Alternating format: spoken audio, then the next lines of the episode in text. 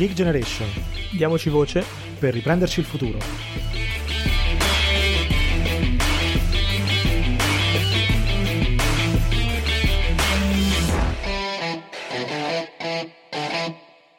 Bentornati su The Geek Generation, io sono Riccardo, qui come sempre con me c'è Mario. Ciao Mario. Ciao a tutti.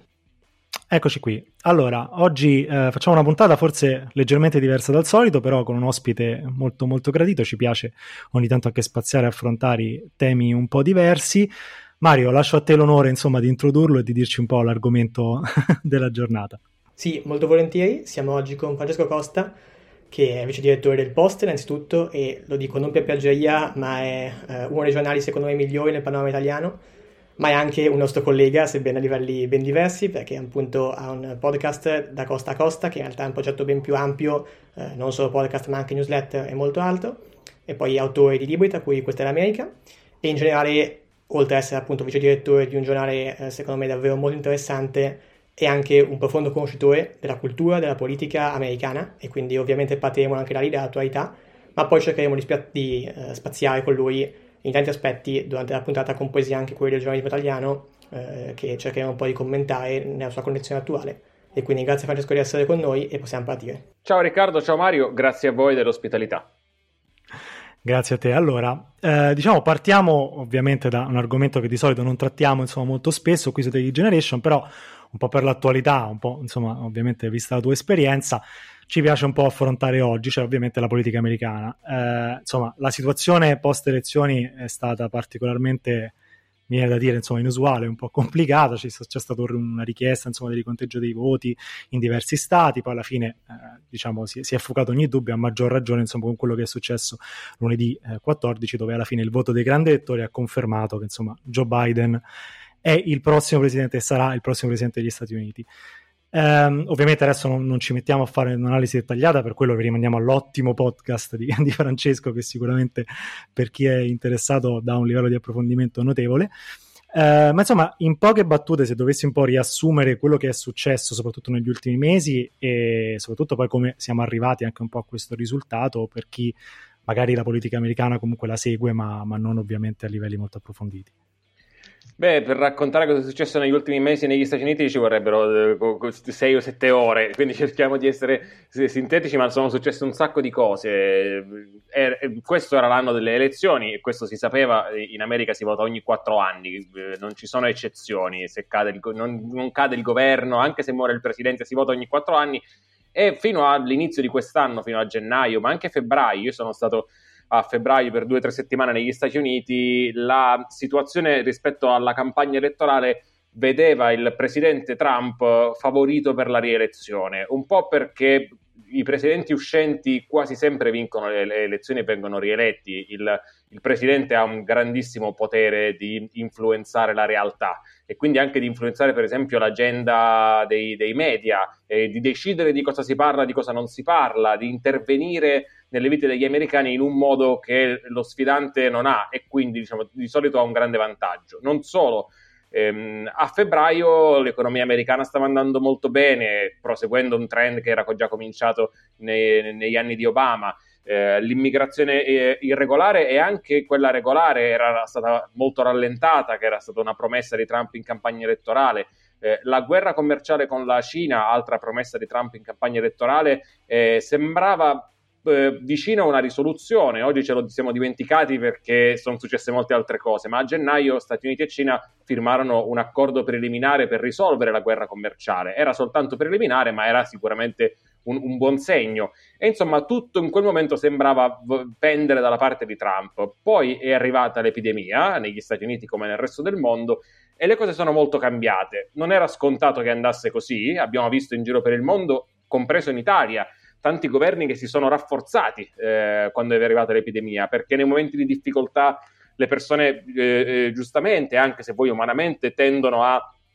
non avere voglia di fare diciamo, litigate politiche e stringersi attorno certo. al, al, governo. Sicuramente un moment- era un momento di, di, tale incertezza e tale precarietà che eh, di solito, insomma, l'abbiamo visto accadere in molti paesi, eh, i governi diventano un po' più stabili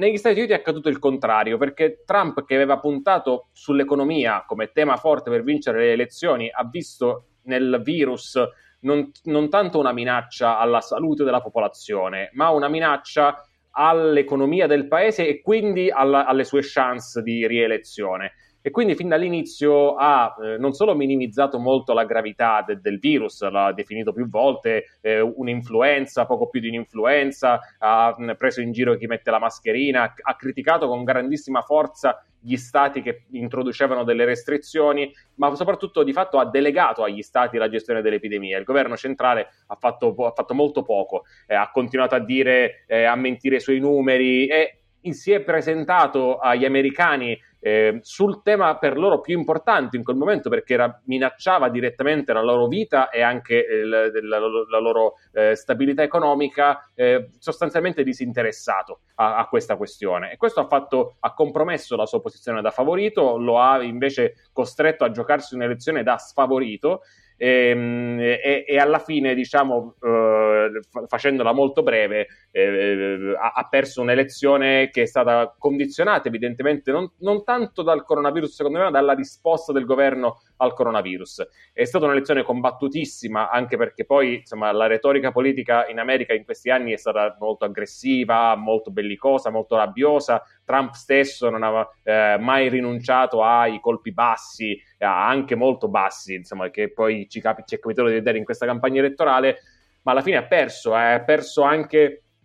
in un modo piuttosto netto, ha preso 7 milioni di voti eh, in meno di Joe Biden che gli ha strappato sia i tre stati decisivi nel 2016, Michigan, Pennsylvania e Wisconsin, gli stati della classe operaia bianca che sembrava non dovessero più andare per i democratici, sia due stati in cui i democratici non vincevano da decenni, la Georgia, uno stato del sud e del, del sud-est, e l'Arizona, uno stato del sud-ovest. Una vittoria che non è stata una vittoria, diciamo, oceanica, ma non è stata nemmeno una vittoria risicata, è stata una vittoria netta. Ottenuto lo stesso margine dei grandi elettori che Trump aveva ottenuto nel 2016 e Trump stesso aveva definito la sua vittoria una vittoria valanga e, quindi una vittoria molto netta ehm, che però non essendo stata diciamo, una vittoria oceanica non è che ci abbia segnalato diciamo, una debacle totale de- di Trump e del trumpismo, che anzi ha dimostrato in certi segmenti della popolazione americana di essere ancora piuttosto forte, aprendo quindi ai prossimi quattro anni di, sicuramente di, di, altra, di alta conflittualità politica, poi vedremo come e in che modo.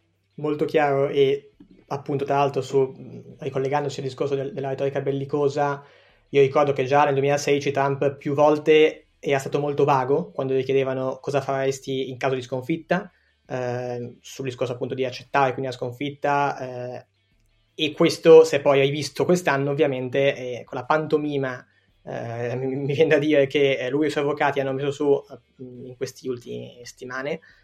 Eh, e è qualcosa quindi che mi viene da dire largamente prevedibile perché appunto quasi annunciata da, da Trump stesso D'altra parte però io da italiano esterno, quindi eh, senz'altro non, non, esperto, ma che eh, leggendo notizie eccetera,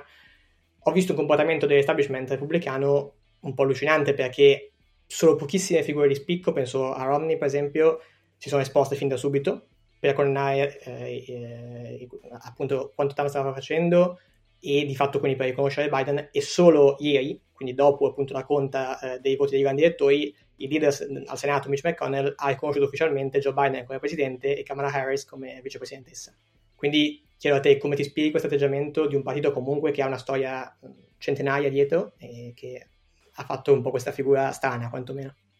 Guarda, innanzitutto sono d'accordo con te sul fatto che la pantomima di Trump fosse ampiamente prevedibile. Eh, Trump eh, perse le primarie in Iowa quando si candidò nel 2016 e disse che il voto era stato truccato. Eh, Trump disse che il voto era stato truccato persino nelle elezioni presidenziali che ha vinto nel 2016 perché lui comunque prese meno voti di Clinton e, e disse che non era stato così, che era stato truccato e a, facendo aprire un'indagine al governo federale che finì ovviamente in nulla. Ma Trump quando faceva il personaggio televisivo non vinse eh, l'Emmy Award per The Apprentice per tre anni consecutivi e disse che il voto degli Emmy era truccato, cioè lui non può accettare non riesce ad accettare l'etichetta, l'immagine dello sconfitto, che è una cosa che diciamo prima o poi capita a chiunque nella vita, specialmente se certo. fai il politico o, o, vivi in quelle circostanze. Quindi era assolutamente prevedibile, non è nemmeno un caso che si sia cominciato a parlare di brogli non dopo le elezioni, quando sarebbe stato il momento eh, più, no, cioè avviene lo spoglio, c'è qualcosa che non va, qualcuno comincia a parlare di brogli e si comincia a parlare di brogli solo tre giorni dopo, quando è diventato chiaro che Joe Biden aveva vinto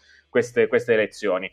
quello che è accaduto nel Partito Repubblicano che, che, che, che tu hai descritto ha, ha diverse spiegazioni. La, la, prima ha a che fare con quello che oggi è il Partito Repubblicano a prescindere da Trump. Cioè, il, a volte si confonde Trump per la causa di cose che sono accadute negli Stati Uniti, ma Trump è soprattutto una conseguenza. Eh, quando Trump è, eh, si è candidato alle primarie del Partito Repubblicano, i suoi avversari non erano più moderati di lui, erano più moderati di lui nei toni, nel senso che Trump osava dire delle cose dell'altro mondo, ma le proposte politiche erano delle proposte di estrema destra, anche quelle di Ted Cruz, eh, anche quelle di, eh, di Rand Paul, eh, di, di tanti suoi avversari in quelle primarie, perché il Partito Repubblicano da vent'anni ha cominciato a spostarsi sempre più a destra, la base del partito, e questo ha provocato come conseguenza, tra le altre cose, il fatto che Trump vincesse quelle primarie con, quest- con quella, anzi anche con quella diciamo, eh, grande prova di forza che, che ebbe all'epoca. Quindi c'è un dato di contesto, il Partito Repubblicano nella sua base è oggi questo, a prescindere da Trump.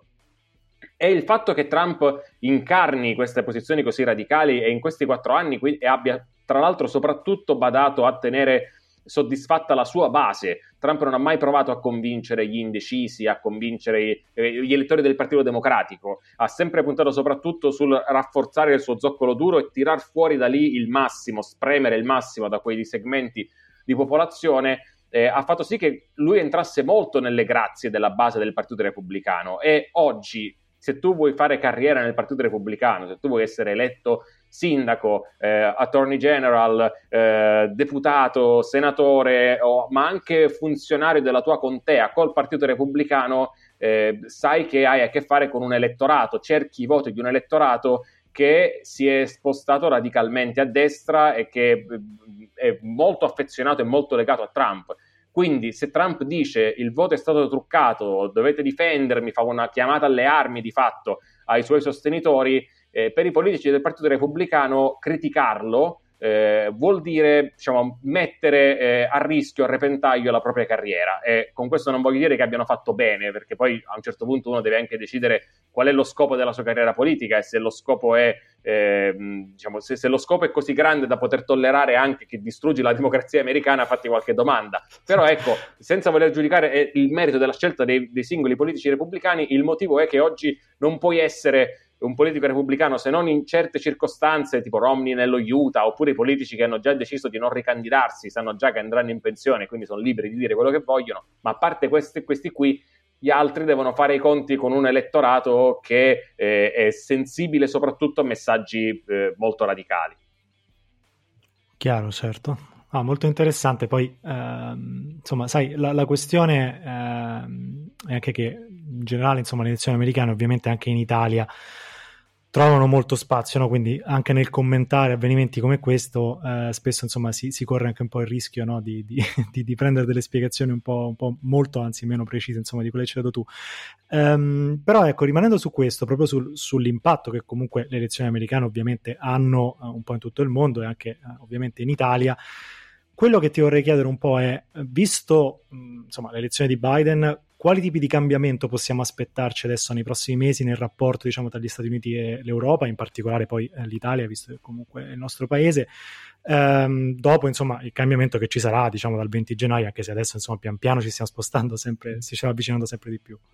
Dunque, eh, partiamo da una, da una, premessa. Donald Trump era, è stato un presidente apertamente ostile all'Europa, eh, ma questa non è diciamo, una mia opinione, sono cose che lui ha detto più volte. Lui ha tifato per Brexit apertamente, eh, ha, ha, tenuto molto a intrattenere rapporti bilaterali con i singoli paesi e non con l'Unione Europea. Ha definito l'Unione Europea un avversario, un nemico e non un alleato ehm, e, e, ha colpito l'Unione Europea con, con, con, dei dazi, trattando l'Europa al pari della Cina e, e, insomma noi avevamo anche dei negoziati su un trattato commerciale in corso e soprattutto siamo i più, i più antichi alleati degli Stati Uniti, non, non è una cosa eh, normale ecco, per le relazioni tra Stati Uniti ed Europa. Eh, certo. È chiaro che con un presidente Biden tutto questo cambia, nel senso che Biden è un politico che ha sempre non solo professato, ma poi anche praticato da senatore. Biden è stato a lungo presidente della Commissione Esteri, ci si è molto occupato di cose internazionali ed europee prima di diventare vicepresidente. È stato in Jugoslavia durante la guerra eh, nel, in ex Jugoslavia, insomma, è, è molto coinvolto nelle cose europee. Ha origini irlandesi, ha molto a cuore tutta la faccenda di Brexit, del backstop, del, della pace eh, in Irlanda del Nord e quindi c'è un approccio di base che cambierà e che avrà delle conseguenze innanzitutto su come avverranno le relazioni tra Stati Uniti ed Europa. Saranno di nuovo delle relazioni da, al, tra alleati. Ehm, non, de- non, dobbiamo aspettarci quindi dei, dei, toni litigiosi, dei toni bruschi, eh, però bisogna anche capire che la politica estera di un paese come gli Stati Uniti, cioè una superpotenza, eh, è determinata innanzitutto dagli interessi di quel paese e questi interessi non cambiano necessariamente, o meglio, possono cambiare, ma non di tantissimo con l'avvicendarsi di un presidente sull'altro. Faccio un esempio. Ehm, quando l'Italia è stato il primo paese europeo a firmare un memorandum con la Cina per permettere alla Cina di portare in Italia gli investimenti della cosiddetta nuova via della seta, questo grande progetto con cui la Cina spende soldi, investe soldi in giro per il mondo, eh, in certi casi facendo sì che quei paesi in parte si indebitino con la Cina, eh, in certi altri a fondo perduto, ma per creare delle relazioni commerciali e politiche quindi più forti tra con, la Cina e questi paesi. Ecco, quando l'Italia ha firmato il memorandum ai tempi del primo governo Conte, il governo Lega 5 Stelle, gli Stati Uniti si arrabbiarono moltissimo. Così come gli Stati Uniti si arrabbiarono molto e hanno fatto sentire la, voce, la loro voce in modo molto forte eh, con tutta la faccenda del, degli impianti del 5G che i paesi europei stavano cominciando ad affidare all'azienda cinese Huawei. Con la presidenza Biden non dobbiamo pensare che gli americani non si arrabbino per queste cose. Eh, se, se, se, un altro paese europeo dovesse firmare un memorandum con la Cina o stringere alleanze e rapporti con la Cina, gli americani si arrabbierebbero, si arrabbieranno. La faccenda del 5G e delle infrastrutture del 5G rimarrà centralissima. Eh, quindi dobbiamo pensare che cambieranno i toni e non avremo più a che fare con una presidenza americana intenzionata a destabilizzare l'Europa, ma invece a volerla unita e forte, perché l'America ha bisogno di un'Europa unita e forte, poi bisogna vedere se noi siamo in grado di esserlo, ma quello è un altro discorso, ma gli interessi americani rimangono quelli, e quindi arginare l'avanzata cinese, per esempio, ehm, stabilizzare il Medio Oriente e la zona del Mediterraneo, tutto, tutte queste cose rimarranno. Sì, molto chiaro e forse già lo stiamo un po' vedendo perché comunque eh, già Biden se non sbaglio ha specificato che per esempio il rapporto con la Cina non cambierà e quindi eh, appunto collegandomi a ciò che dicevi tu eh, avendo tra l'altro un ministro degli esteri che è Luigi Di Maio che aveva firmato eh, o comunque tenuto molto a, a, a memorandum con la Cina probabilmente avremo ancora per mesi questo rapporto un po' strano tra eh, incudine e martello per così dire. E tornando però appunto un po' in Italia come dicevo all'inizio tu sei vice direttore del Post e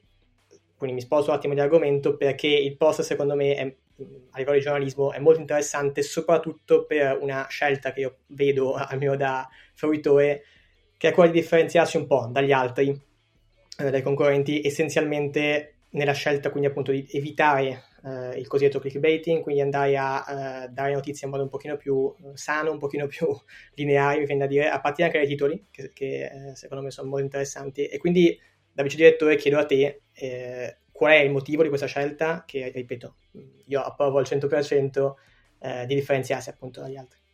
Guarda, è una, è una, scelta che ha sostanzialmente due ragioni che si, che si legano tra loro. La, la, prima è che eh, il post nasce nel, nel 2010 ehm, sulla base di un ragionamento fatto da innanzitutto naturalmente Luca Sofri che è il direttore, il fondatore del Post e poi dal, dal gruppo iniziale che ha costruito il giornale di cui ho fatto parte, e cioè l'idea che le, l'informazione italiana avesse dei, dei, grossi problemi, avesse un, un sacco di eh, inadeguatezze e di, e di, limiti, soprattutto in termini di qualità del lavoro giornalistico, quindi di verifica eh, delle notizie, di chiarezza, eh, di affidabilità, eh, di mm, uso smodato di toni sensazionalisti, allarmisti. E, e noi da giornalisti e da osservatori di questa situazione ce ne eravamo molto lamentati nel, nel nostro piccolo, nei nostri blog, eh, nei nostri account sui social o nei convegni in cui capita che ci invitassero, però a un certo punto eh, lamentarsi ti porta fino a un certo punto, no? Volevamo eh, provare a fare qualcosa, far, provare a fare un giornale diverso invece che limitarci a dire eh, ammazza questi qui di questo giornale come, come lavorano male. Quindi eh, l- il post nasce proprio allo scopo di fare le cose in un altro modo. La seconda ragione si attacca a questa, e cioè che il, il post nasce eh, eh, con una storia che non esiste, nel senso che partiamo da zero, noi non siamo la versione online di un giornale cartaceo, non, siamo, eh, non abbiamo una società editrice che, che, faceva già l'editore con altri giornali, con altre testate, quindi partiamo senza una storia, senza un brand. Abbiamo lanciato il post, nessuno sapeva cosa fosse il post, certo. e, e, con molte meno risorse dei giornali più grandi di noi. Eh, all'epoca, peraltro, non esistevano altri giornali soltanto online, nel senso che eh, non c'era l'inchiesta, non c'era Lettera 43, non c'era l'Huffington Post, siamo stati i, i primi in Italia, naturalmente, a fare un giornale solo online come, facciamo, come fai a competere con i, i grandi giornali? Non, non, abbiamo le risorse, eravamo in cinque all'inizio al post, facevamo eh, tu, tutto in cinque, anche le cose non giornalistiche, tutto. E, e, l'unico modo per provare a trovare un nostro posto nel mercato era differenziarci dagli altri, perché non possiamo fare una lotta muscolare con Repubblica, perché Repubblica ha più muscoli di noi, non possiamo fare a gara chi fa più, a chi fa più articoli o chi arriva prima col Corriere della Sera, perché arrivano prima di noi e faranno più articoli di noi come possiamo differenziarci per trovare un posto nel mercato, quindi per offrire ai nostri lettori qualcosa che non c'è altrove, proprio torno alla prima ragione, facendo le cose in modo diverso, facendole eh, con una cura diversa, facendole con dei principi diversi e sperando che i nostri lettori le trovino utili, soddisfacenti, che quindi passino parola e, e che il post potesse diventare più grande. E per fortuna è successo, nel senso che ci stiamo parlando oggi a eh, dieci anni e mezzo dalla nascita del post, che è un traguardo, diciamo, che, che non era affatto certo che, che, che, avessimo raggiunto. I nostri lettori crescono e continuano a crescere. Abbiamo uh, adesso anche tantissimi abbonati, per cui il nostro modello di business eh, non solo non è più basato esclusivamente sulla pubblicità, ma è basato in, in una misura eh, minoritaria da, sulla pubblicità e, e, più sul resto, quindi sulle, eh, soprattutto sui nostri abbonati eh, siamo in 30 in redazione, insomma siamo, siamo, felici della strada che abbiamo fatto, pensiamo sia stata una, una scelta azzeccata a questo punto. No, la, la, scelta è sicuramente molto azzeccata anche perché eh, insomma vi distinguete molto bene secondo me da, dal resto diciamo, del, del, del panorama giornalistico italiano che insomma troppe volte l'abbiamo, l'abbiamo visto, si, si, finisce a trasformare in una ricerca no, al, al, click più, più, sfrenato o anche peggio ancora, secondo me, una specie di, di, di megafono del personaggio politico di turno eh, per in qualche modo, no, sai, cercare di, di portarsi a casa un, un, altro tipo di pubblico, ecco, mettiamola così, invece ovviamente un sistema come il vostro eh, garantisce secondo me un, una qualità molto più alta. Eh, però ecco, proprio su questo, siccome secondo me è molto importante poi la qualità e la salute del, del sistema giornalistico e dell'informazione diciamo italiana. Visto che diciamo il panorama più o meno lo, lo, conosciamo secondo te quali sono i motivi che un po' ci hanno portato a questo generale diciamo decadimento che anche voi avete individuato insomma all'inizio della, della qualità del sistema di, di informazione? E se pensi insomma che il vostro modello magari possa essere un modello di spunto per uscirne poi in qualche modo Domanda difficile. Eh, io diciamo, a questa domanda rispondo uh, innanzitutto con un'altra domanda, e cioè eh, quali sono i, i, grandi settori, i grandi ambiti in Italia che eh, funzionano eh, benissimo, che funzionano come in Danimarca. Eh, no, eh, cioè nel senso, il, il, il, condivido la vostra analisi del panorama giornalistico italiano, eh, mi viene da dire che è un'analisi che si può eh, fare al, rispetto alla classe politica italiana, eh, rispetto alla classe industriale italiana. Eh, se vuoi anche rispetto al, a, all'accademia e al mondo de, dell'università, è un altro mondo stantio, non meritocratico, che penalizza le persone che hanno talento, che infatti scappano all'estero in numeri che in Italia non si sono mai, mai visti come negli ultimi eh, vent'anni, eh, il sistema sanitario, eh, la gestione degli appalti, dei lavori pubblici, delle infrastrutture che, non, che aprono cantieri che non chiudono mai, insomma in qualche modo il giornalismo italiano con tutti i suoi limiti è, è, è, è italiano e quindi diciamo è, espressione di una cultura che produce delle cose eh, che non sono poi così diverse dal giornalismo italiano in termini di, di qualità generale. Ehm, quindi innanzitutto c'è quello. Eh, e poi c'è anche il fatto che stiamo parlando di un'industria che attraversa un uh, momento di, di, grossa crisi. Sono, sono, due crisi diverse, peraltro, che si sono allacciate. Una crisi è una crisi industriale, proprio come industria. Il, il modello di business del, del giornalismo ha smesso di funzionare. Eh, I giornali di carta vengono sempre meno acquistati per ragioni, diciamo, comprensibili, poi appunto si può discutere della qualità dei giornali di carta italiani, ma anche il New York Times eh, vende meno copie ogni anno che passa, quindi diciamo c'è un fenomeno proprio di, di, di, di, industria che al di là delle specificità italiane non funziona più sul piano del cartaceo e eh, i, i, giornali online i, hanno, trova- hanno, avuto, e noi ne siamo stati anche un pezzo di, questo, di questa storia, eh, molta fatica a trovare un modello di business alternativo, perché si è cre- pensato a lungo che la pubblicità potesse esserlo, ma la pubblicità non lo è, perché eh, innanzitutto il grosso della pubblicità online non se la prendono i siti di news e manco gli altri siti, ma se la prendono Facebook e Google, eh, che permettono insomma di raggiungere il pubblico che vuoi con una precisione chirurgica a causa diciamo dell'utilizzo l'utilizzo dei dati che il post ovviamente non, non potrà mai avere. E quindi la pubblicità si vende su internet a dei prezzi ridicoli, per cui a, a, noi è capitato tra il 2017 e il 2018, vi faccio questo esempio, di eh, eh, aumentare i nostri lettori del 100%,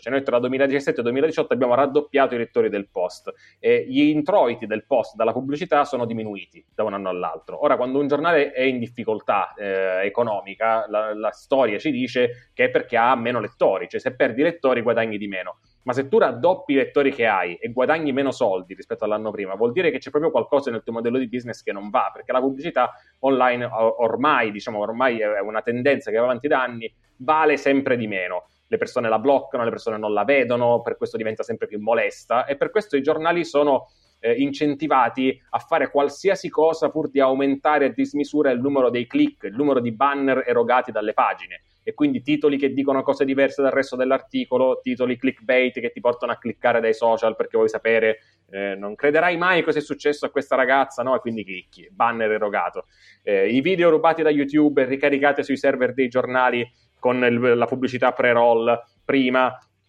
eh, le, le, notizie false, le notizie che eh,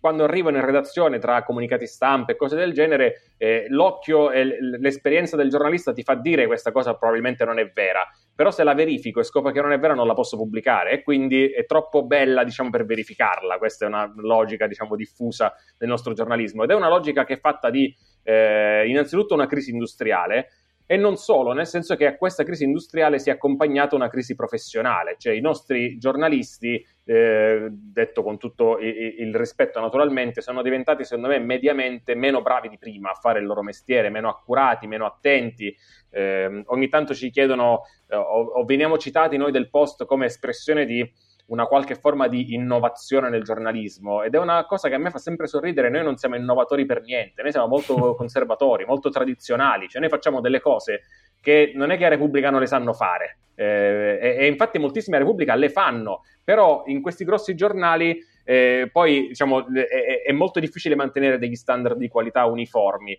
e quando non fai una telefonata per verificare una notizia eh, il fatto che noi la facciamo non ci rende degli innovatori, abbiamo semplicemente deciso di farlo eh, e in questo contesto di crisi professionale e industriale del giornalismo, eh, questo per noi ha significato da una parte correre i 100 metri con una gamba sola, nel senso che noi quel, quel, quel, doping del clickbait sui nostri numeri non ce l'abbiamo mai avuto e abbiamo avuto quindi anche dei competitor fare magari numeri più alti dei nostri eh, perché noi non, avevamo, non avevamo quel tipo di strategia però secondo me nel lungo termine costruirci un pubblico che crede nel valore della, della cosa che facciamo, che, che, non considera il post intercambiabile con un altro giornale. E quindi quando poi abbiamo proposto ai nostri lettori di sostenerci anche abbonandosi, la risposta è stata per fortuna molto positiva. Assolutamente, molto chiaro. E peraltro tu facevi giustamente l'esempio della Danimarca, io mi ricollego per fare un altro esempio e tornare un attimo dove, dove abbiamo iniziato, quindi gli Stati Uniti, perché effettivamente anche lì da esterno però vedo che la situazione dei mass media è comunque diversa, cioè è vero anche lì ci sono dei bias, pensiamo da una parte a Fox News ovviamente, dall'altra parte però anche a CNN che comunque ha un bias eh, oggettivo dal, dal lato demo- democratico. Però poi eh, io rimango sempre colpito quando vado a vedermi un po' di interviste, per esempio adesso quelle più diffuse sono quelle di Chris Cuomo della CNN appunto a senatori repubblicani, a insomma esponenti del partito repubblicano e le confronto poi con le interviste che vedo a politici di punta nel nostro paese, io rimango sempre un po' colpito in termini di eh, insomma, quanto eh, la persona intervistata viene incalzata, quanto si va nel dettaglio, quanto si evita appunto di fare da megafono e eh, quindi appunto chiedo a te anche su questo quindi credi che certe tendenze appunto eh, siano diffuse anche fuori dal nostro paese, quindi questo anche per chiarire che magari non siamo solo noi eh, e nel caso appunto come uscirne. Allora, le tendenze sono diffuse anche fuori dal nostro paese, nel senso che la crisi del, del giornalismo sul piano industriale è una crisi internazionale e, e, e la, la, la, difficoltà a mantenere degli standard di qualità quando devi tagliare sui costi esistono per tutti, così come la sfida, diciamo, rappresentata dai social network, le notizie false, eccetera però non bisogna eh, pensare che siamo esattamente tutti sulla stessa barca, nel senso che eh, quando parliamo del fatto, lo dicevi anche tu, ed è vero che la CNN ha un bias un po' pro-democratici, eh, non bisogna pensare a niente che nel nostro paese abbia un bias, diciamo, pro-centrosinistra, nel senso che la CNN è un'organizzazione di giornalistica serissima. Eh, possono avere più opinionisti, diciamo, tra quelli che invitano pro-democratici rispetto a quelli pro-repubblicani, sì, ma diciamo, la CNN non, non dice stupidaggini, non dice cose false. Eh, il problema rispetto a tutto il dibattito sulle fake news che è nato dopo il 2016 ed è stato un dibattito internazionale perché negli Stati Uniti le fake news ebbero un grosso peso in quella campagna elettorale, è che mentre negli Stati Uniti è possibile fare una, una divisione, diciamo, una separazione tra le organizzazioni giornalistiche legittime eh, e che non sono solo di, di, orientamento progressista. Il Wall Street Journal è un giornale conservatore, ma è un giornale serissimo, eh, e le fake news. Ehm, eh, in Italia questa, ehm, questa, differenza è molto più sfumata perché eh, in Italia purtroppo i grandi giornali mainstream sono stati i principali veicoli di notizie false. L'abbiamo visto anche in questa pandemia, ma anche prima. Forse vi ricorderete tutta la storia del vaccino contro l'influenza che uccide, il vaccino killer, ma un, un sacco di dichiarazioni travisate, di fatti eh, falsi, diciamo senza ombra di dubbio, presentati come veri nelle, nelle pagine dei giornali e, e questo rende nostra, il nostro contesto più problematico e rende anche fuorviante eh, cercare soluzioni guardando a quello che succede negli Stati Uniti. Eh, quando quest'estate il New York Times ha pubblicato un editoriale di un senatore eh, eh, del Partito Repubblicano, Tom Cotton, che durante le proteste contro il razzismo diceva mandate l'esercito,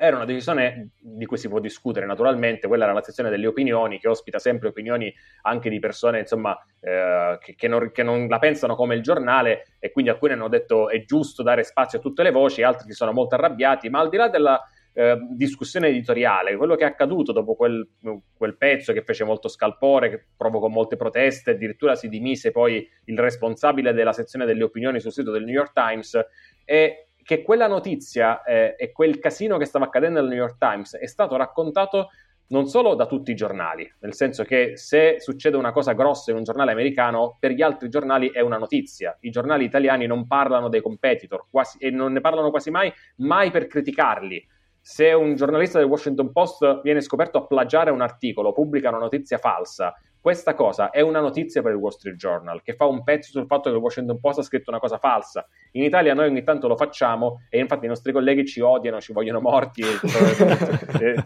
rischiamo sempre di trovarci le ruote della macchina. No, scherzi, i nostri colleghi sono delle brave persone, però se la prendono molto. Insomma, telefonate arrabbiate da parte di colleghi in questi dieci anni ne abbiamo ricevute tantissime. Ehm, quindi diciamo c'è una capacità di anche autoanalisi della stampa americana, una intransigenza con i propri errori che a loro dà una possibilità, diciamo, di migliorare, di, di, di farcela. E, e a noi no, perché se, se, un giornalista critica il lavoro di altri giornalisti, il messaggio che arriva subito è eh, non dobbiamo criticarci tra noi, eh, non si insulta la gente che lavora, eh, portate rispetto e cose certo. del genere. Non, Un po' di corporativismo, no? no il, miglior, il miglior atteggiamento per migliorare. Ecco.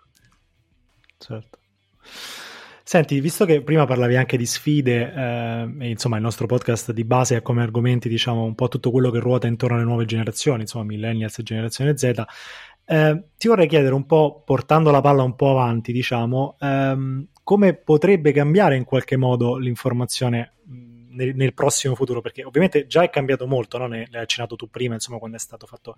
il salto, diciamo, online dal giornale cartaceo, ma adesso sembra che, insomma, ci stiano emergendo anche modalità di, insomma, un po' innovative di, di informazione, se vogliamo chiamarla così, insomma, magari ci, ci, sono un po' di distinguo da fare, ovviamente, però penso a media company come, insomma, Factanza, ce ne, ce ne sono nate diverse, per esempio, su, su, Instagram, che si propongono di fare informazione in maniera, insomma, un po' diversa. Uh, a questo proposito, insomma, è anche un po' alla luce di quello che è emerso in questa chiacchierata. Qual è la tua opinione su questo? Cioè, come evolverà questo fenomeno e in particolare poi in chiusura, eh, se dovessi, ti sentissi, ti sentissi dare un consiglio, diciamo, a un, a un ragazzo o una ragazza che insomma vuole magari intraprendere la carriera da, da, da giornalista in Italia oggi? Dunque, c'è, c'è, a lungo è, c'è da tanto tempo e c'è ancora un, un, grande equivoco attorno alla professione giornalistica. Eh, a, a, noi capita di ricevere magari dei curriculum al post, ma a me è capitato anche di discutere con degli aspiranti giornalisti. Io ho insegnato giornalismo per due anni alla scuola Holden e sentire questa frase. Eh, mi piace molto scrivere, eh, quindi vorrei fare il giornalista o la giornalista. Ed è, ed è un grosso equivoco che eh, quello di associare il giornalismo alla scrittura. Il giornalismo non ha niente a che fare con la scrittura, il giornalismo è un'attività eh, ed è l'attività di eh, indagare il mondo, cercare di capire quello che sta attorno a noi, può essere il nostro quartiere, può essere l'Europa, poi ovviamente ci sono tantissimi ambiti, dimensioni diverse, ma cer- indagarlo, cercare di capirlo, quindi conoscere i motivi per cui succedono le cose e quali sono le cose che succedono e diffonderlo. Ehm, la scrittura è uno degli strumenti con cui si può fare questa attività di diffusione attraverso la scrittura di un articolo, di un reportage, ma sappiamo anche che c'è il giornalismo televisivo, c'è il giornalismo radiofonico, eh, c'è il giornalismo di un documentario che è un prodotto giornalistico che ti racconta una storia, ma non prevede eh, che tu legga qualcosa che tu sia bravo a scrivere. Dovrei scrivere uno, script, ma è molto diverso rispetto a sono bravo a scrivere. Quindi il giornalismo ha, è un'attività che si è sempre dipanata su strumenti diversi. E seguendo anche ehm, l'innovazione tecnologica, l- la stampa a caratteri mobili, eh, la, la, tipografia, eh, la radio, il tv e, e, oggi internet e social network, gli esempi che tu citavi eh, sono degli esempi di eh, attività di informazione, per esempio su Instagram, eh, che è un social, un social media, secondo me nonostante quello che dicano alcuni colleghi, molto adatto a questo tipo di, di attività divulgativa e informativa per la flessibilità del, del, suo formato, ma soprattutto per la presenza di un pubblico. Eh, gli strumenti che i giornali e i giornalisti si trovano a utilizzare sono in sostanza gli strumenti che gli permettono di accedere a un pubblico il più ampio possibile, perché eh, il giornalismo ha senso soltanto se ha un pubblico. Se io faccio, scopro lo scoop del secolo, ma non lo dico a nessuno, è come se non l'avessi fatto. E, quindi, diciamo, la presenza di tante persone interessate a contenuti di qualità su Instagram, perché ci sono, secondo me,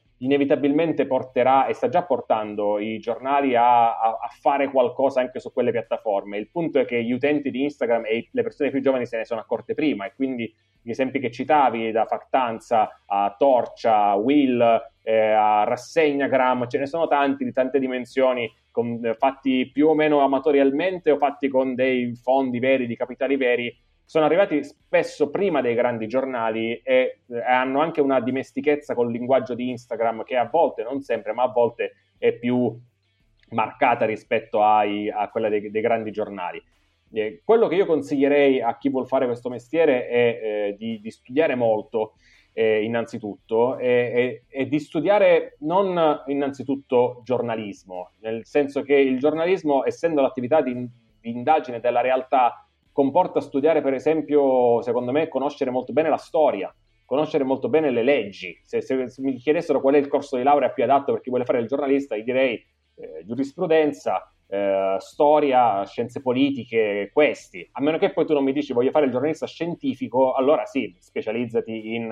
eh, in biologia, diciamo, nella materia che più ti interessa. Ma se tu vuoi fare il giornalista o la giornalista, ti direi innanzitutto studia qualcosa che abbia a che fare col mondo, le relazioni internazionali, insomma, il diritto, quello che vuoi. Eh, e poi prova a imparare le tecniche per divulgare questa informazione oltre che per cercarle e quindi lì secondo me più si riesce a essere duttili e meglio è. Eh, io, diciamo, nel, nel, mio piccolo ho una newsletter, ho un podcast, lavoro in un giornale online, ho scritto per giornali cartacei, ho scritto un libro, eh, mi capita di fare delle cose in televisione e ci ho messo insomma, un po' di anni per costruirmi questa esperienza, ma consiglio di avere un atteggiamento da, da spugna, a assorbire tutto e non fissarsi che fare il giornalista o la giornalista debba voler dire per forza soltanto scrivere avere molto le antenne accese sugli strumenti più utilizzati, leggere molta stampa straniera, questa è un'altra cosa importante. Chi, chi vuole produrre qualcosa per mestiere, che sia vorrei fare il regista di film, devi guardarti un sacco di film. Vuoi scrivere dei romanzi, devi leggerti un sacco di romanzi. Vuoi fare il giornalista o la giornalista, cerca di eh, consumare quanti più contenuti giornalistici tu possa fare, possibilmente soprattutto dalla stampa straniera perché come dicevo ha un livello diciamo, di, di, qualità e di accuratezza superiore a quello italiano. Certo, devo dire, il, la, la, metafora della spugna credo sia molto adatta e tra l'altro non solo qui, cioè ormai il mondo in cui viviamo richiede di essere delle spugne un po' ovunque, quindi giustamente eh, è molto importante segnalarlo anche per il giornalismo che esatto, non è solo saper scrivere ma è molto alto. Io ringrazio davvero Francesco di essere stato con noi perché è un immenso piacere e speriamo ci siano nuove occasioni. Eh, magari li commento sia sui fatti americani che, sul, che sull'autorità italiana. E nel frattempo, però, grazie mille davvero. Grazie a voi, quando volete ritorno. Grazie Francesco. Allora, io vi ricordo insomma di continuare a seguirci sui nostri canali social, in particolare sulla pagina Instagram, trovate un po' tutti gli appuntamenti eh, dei prossimi mesi, di seguirci su Spotify o lasciarci una recensione su Apple Podcast che comunque ci aiutano sempre. Vi ringrazio per essere stati con noi, vi do appuntamento al prossimo episodio e ricordate, diamoci voce per il Perneci Futuro.